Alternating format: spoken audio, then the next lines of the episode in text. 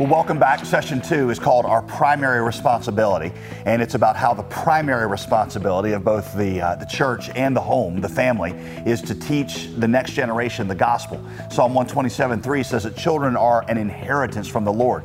An inheritance is something you leave behind for future generations. So, our children are the inheritance that we leave behind to teach other generations the gospel. So, the most important assignment that we have as a church and as a family is to live out the power the gospel and to teach our kids the tenets of the gospel and equip them to carry the gospel mission um, on into the next generation. We're going to talk about how the, both the church and the home play a different role in this. It's the difference between air war and ground war. We're also going to talk about this idea of perfection that a lot of us um, really suffer under that, that they have to be perfect. Their family needs to match some idea that they have, especially when they look at social media, Facebook, Instagram, you know, what it's supposed to be like and how God's going to work in their family. And when things start to fall apart, even in small ways or big ways, um, they think that things are over. But if you look in the Old Testament and in the Bible, God has written a story, a beautiful story of redemption of Jesus Christ that came out of the deepest dysfunction you can possibly imagine. And so we're going to talk about that too. Yeah, that perfect image you want to project about our, our, family is just, there's no flaws in it. That's not necessary and it's not really helpful because the gospel tells a better, more compelling, and more powerful story. Uh, well, we got a lot to get to and I'm excited about it. So uh, let's get into it.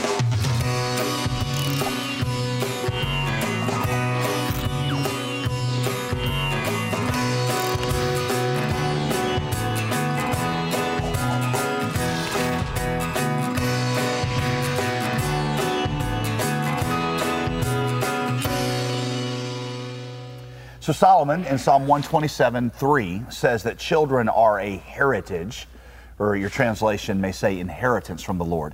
Um, heritage is an inheritance. That's a big word in Hebrew because they always thought in terms of what God was giving them eternally in the future. And what he is saying to them is that children are the first inheritance that you get. They're the first reward that you will enjoy eternally. Um, what that means is that for us as parents and us as a, a, a church, is that our first reward, our first inheritance that we will enjoy for eternity are the kids that God gives to our families and to our church that we win to Christ and enjoy for e- eternity. I mean, think about it. Inheritance is what you leave behind for future generations, right? Um, well, we are leaving our children behind as as stewards of the gospel for the next generation. What that means is that the most important assignment that we have uh, going into the future is to teach them the gospel because that's the means by which they will they'll, they'll live for eternity. The gospel is to saturate is to saturate our homes. It pervades every single thing that we do. Everything else we do as parents has to go back to the gospel. Um, why don't you read that um, Deuteronomy 6? 6? Yeah. yeah. After giving them the law, Moses said this You shall teach them diligently, referring to the law, you shall teach them diligently to your children, and shall talk of them when you sit in your house, and when you walk by the way, and when you lie down, and when you rise. You shall bind them as a sign on your hand, and they shall be as frontlets between your eyes. You shall write them on the doorposts of your house and on your gates. So the gospel was supposed to saturate your home. And I mean, he lists several different ways here. Did you? I mean, did you hear it? It's it's at, at the gates. It's in front of your eyes. It's just when you get up, it's there. When you talk, it's not so much formal teaching times as it is just a way of life that is saturated by and goes back to the gospel. Um, the home is the best place for us to teach the gospel. You know, I'm a pastor of a church, and uh, one of the things I often tell our, our people is that as a church, for families that are very active in our church, we get about 104 hours each year with their kids. That's at the upper end? Yeah, that's at the upper end. That's for people that come every week, which, you know, um, that may sound like a lot, but the average parent gets 8,736 hours with each kid, and that doesn't count school, um, doesn't count when they're asleep. That's just the waking hours that you get. Um, it's in the home that you're able to apply the gospel to various situations, you know, a, a time of brokenness with your child, a, a, time where you're able to confront a specific idol in their life, or where the gospel specifically answers a question that you know that their life uh, brings up to them. That's just something I can't cover as a pastor. In fact, here's the analogy that we use: um, uh, is we call it the difference between air war and ground war. Um, air war, you know, when um, in the 1960s and so, when air war was really perfected, what they learned was that uh, simply flying a plane over and dropping bombs on an area would never actually root out the enemy Entirely. Entirely because they would just dig you go into caves and dig holes in the ground and then after you got done with your air war then the enemy would just come back out so you would have to weaken up their defenses through air war and then you have to send in troops that would go into the caves and that's where they would actually root out the enemy. Well if you think about it kind of what i do as a pastor each week is i teach air war. I teach the gospel by kind of throwing gospel bombs out on everybody. Um, and then what parents do is they are running the ground war because they're looking into situations and saying, "Hey, here's where this principle, here's where it applies to you specifically. Let's let's root this problem out, you know, with the with the message of the gospel." So that's why he says in Deuteronomy six, it's when you lie down, it's when you you know are leaving your house. It's just on the way that you're having these conversations. Yeah, I think very little of our teaching with our kids happens on some kind of set schedule. I mean, you, you've maybe heard us talk about like devotions and things like that, which which we do, um, but. I, I don't even feel like that's the good times we talk about it because I feel Yeah, like half the time in devotions, It's going south real fast. It's I mean, one kid's, you know, starts here and just playing with goes- the hamster, and I'm like, you know, asking questions, they're looking off, and then inevitably Somebody somebody somebody passes gas, and it's just like, it's just it just doesn't happen. Yeah, it's yeah, it's not pretty. But anyway, we press on. But m- the actual, I think, where we are being effective with our kids is um, when we, it's it's just doing life together, especially in car rides. I mean, I think car rides are gold, especially the longer ones. If you can do that, like, I, th- I think that's some of our best conversations have been in the car. I Yeah, mean, I've heard you say that where you'll you'll say to one of our kids, "I really saw God's grace in your life in Yeah, that situation." in the car.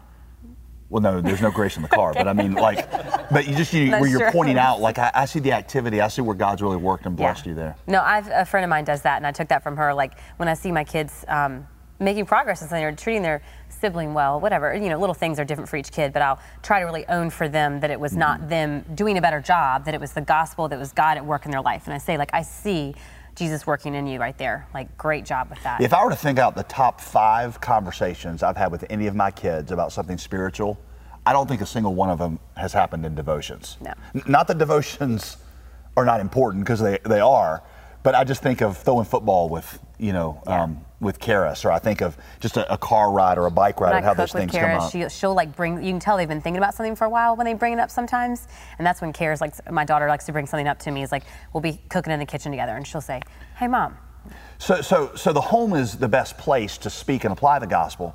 The home is also the place where kids see the gospel lived out.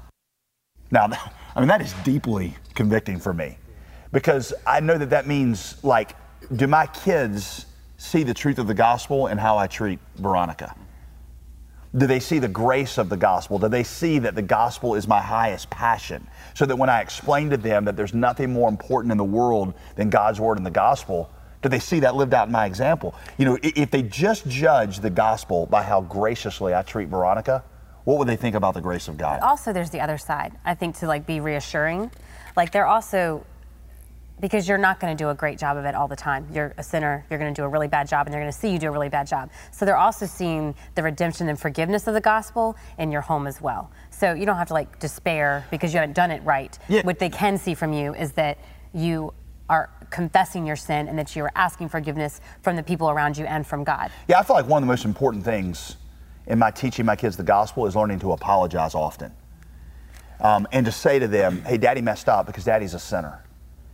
Because the most important thing is not that my kids learn to admire my righteousness. because, they won't be able to Well, because A, It's not there. it's, it's not really there. Right. And B, if they did, if they had some image of me as being perfectly righteous, that would crush them. More important than them admiring my righteousness is them learning to adore my Savior. And they'll learn to adore my Savior less by me giving them a perfect example and more by me showing them that the fountain of grace that I experience as the forgiveness of my sins is the fountain of grace that they can, they can experience in, in theirs as well. And if your family is what you might consider to be, say, a bigger than average mess, uh, one word of encouragement. Because all families are kind of a mess. Yes, exactly. a bigger than average mess. But if that's what you're sitting there thinking, um, almost to a one, if you look in the Bible, I, I, I just love this. The families, the great families, the famous families, you know, Abraham and Moses and stuff like that, you know, throughout the Bible, Old Testament um, especially, they're all dysfunctional and like dysfunctional with a capital D. Like just, I mean, we're talking Well, I mean, you go through the book of Genesis, you've got betrayal, you've got incest, you've got father's visiting prostitutes. You've got a guy who tells another guy that this is not his wife but his sister, so that this guy can sleep with her, so that so that It's a mess. Yeah, and, and we're not even out of the first half of the book Yeah, of Genesis yet. You know, now that's not to excuse or make light of those things, because um, those things are, are bad. But what you're seeing is that God took very messed up families and He wrote a beautiful story of redemption through it. I can attest, as a believer coming from a broken family, this story just gave me hope. Yeah, God starts with dysfunction and he tells a beautiful story in it and through it. God's not looking for perfect people and perfect families. Uh, he came to a world that was messed up, and that includes our families, and God's grace ends up being greater. So the point is not a perfect family. The point is learning to experience the redemption of Christ through your family. That's the most important story. And God put this in there. I mean, it didn't just happen by accident that all of these families are like that. There, I mean, the consistency is such that you're like, okay, God is trying to tell us something here in these families, and that He is able and willing and is planning on bringing something out of. I mean, deep, deep sin in people's lives. He is writing a bigger story about himself. And so, you know, be encouraged. Like, no matter where your family is or isn't. God's um, grace can tell that story of redemption. And he intends to do it. He does it best in dysfunction. Yeah. A friend, I- I've heard it described it like this. He called it the stock photo family syndrome. You know, when you go to the store and you buy one of those little frames that's got the little picture in it, you see this perfect family with they're all, you know, playing with the dog and they're out. on Teeth the, are shining The teeth are shining, a little gleam off of it, and you just look at that and you think that's not my family. Um, less important than that picture, the stock photo family, is is the is the story of redemption. How God has worked with you in your brokenness, how God has saved you from your sin. Um, that by far is the most important story you can tell tell your kids. So I guess the, the takeaway from this and the question that we have to consider in our families is, are your kids learning the gospel? Are you teaching your kids the gospel? If your kids don't know the gospel, will they know the gospel by the end of this year? Why not make that a goal? Have you ever shared with them your personal testimony, how you came to Christ?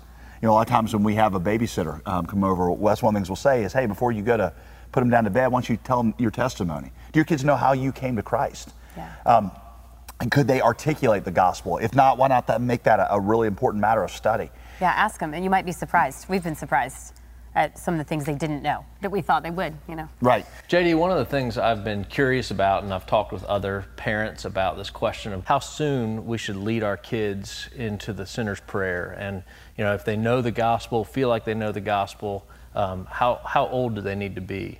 Yeah, a, a lot of Christian parents, I think, tend to freak out about that question because they're afraid that if they, you know, push their kid to it too early, they'll immunize their kid. You know, a kid prays at four, and then that means they never repent and believe later. But um, a lot of that comes from a misunderstanding that we have about what. Uh, about what the process of conversion actually is. We kind of look at it like a ceremony that you go to Jesus and you, you know, present your sin and you weep over it, and then you, you get his, you know, certificate of salvation. Um, the image of conversion in the Bible is that you have assumed a posture of repentance and faith. Um, repentance means that Jesus is the Lord and you are not. Faith means that you believe He's done everything necessary to save you on the cross and that you can't save yourself. Think of those like facts, almost like this chair that I'm sitting on. And so, what it means to be converted is that you have sat down in that chair of repentance and faith, where right now I am reclining in a position of surrender and I'm reclining in a position of trust um, that Jesus has done everything necessary to save me. Um, it's, you know, I'm sitting right now. It's not as important if I remember the moment that I sat down as it is the fact that I'm actually sitting down now. If you say, JD, how do you know that you made a decision to sit down? It's not because I remember with clarity, you know, coming into this room and, and thinking I'll sit down in that chair. It's because, well, I'm seated there now. So from the very beginning, I've been trying to teach our children, um, you know, from the time they're two years old, there's only one posture ever um, ever appropriate toward the Lord Jesus Christ, and that is repentance and faith. I don't really care if they know when they started it. What I care about is that they learn to adopt it. And if they get to be, you know, 18 years old and they say, They I don't don't know know when I started, it, it doesn't matter. The point is, are you repenting and, repenting and believing now? In your study guide this week, you'll see that there's a, we actually, you know, um, talk about that a little book. It's from a book I wrote called Stop Asking Jesus Into Your Heart about how do you lead your kids to Jesus and how do you, you know, how do you guide them into that, into that realization? So I think the question that I have to ask myself, and that you need to ask yourselves too, is what do you care the most about them knowing? What, and not just what you would say to that, because probably if you're in church, you're a Christian, you would say, well, the gospel is the most important thing. But it doesn't matter what you're going to say with your words, it's going to be what your kids see in your actions and what your life says. So, where you're spending your time, where you're spending your money, where you're spending your mental energy, you know, if it's invested primarily in where they go to college at the expense of. Yeah, if you look at how most church parents set up their kids' schedules, you would conclude from that that they care more about where their kids go to college than they do where their kids spend eternity. It's one thing to say Jesus is our priority, but does your schedule show that? Because, because the habits that you form as a family are going to determine what's most important for the, for the kid. So, how often do you um, uh, ignore fellowshipping with the people of God and being involved in mission so that you can go into an extracurricular sports thing? Now, I mean, we're not against it. It's Right, not right. like they have to be opposed, and we're not trying to be, you know, legalist about well, every time the doors are open, I have to, Right. you know, have to be there. But Um, if you really take stock of where where your priorities are, you know, your kids are always going to know. Ask your kids what they think. Maybe I don't know. They might tell you honestly. Right, because the gospel has to be not only, you know, I say it's the most important, um, the habits and priorities of our schedule have to, to demonstrate that it's the most important.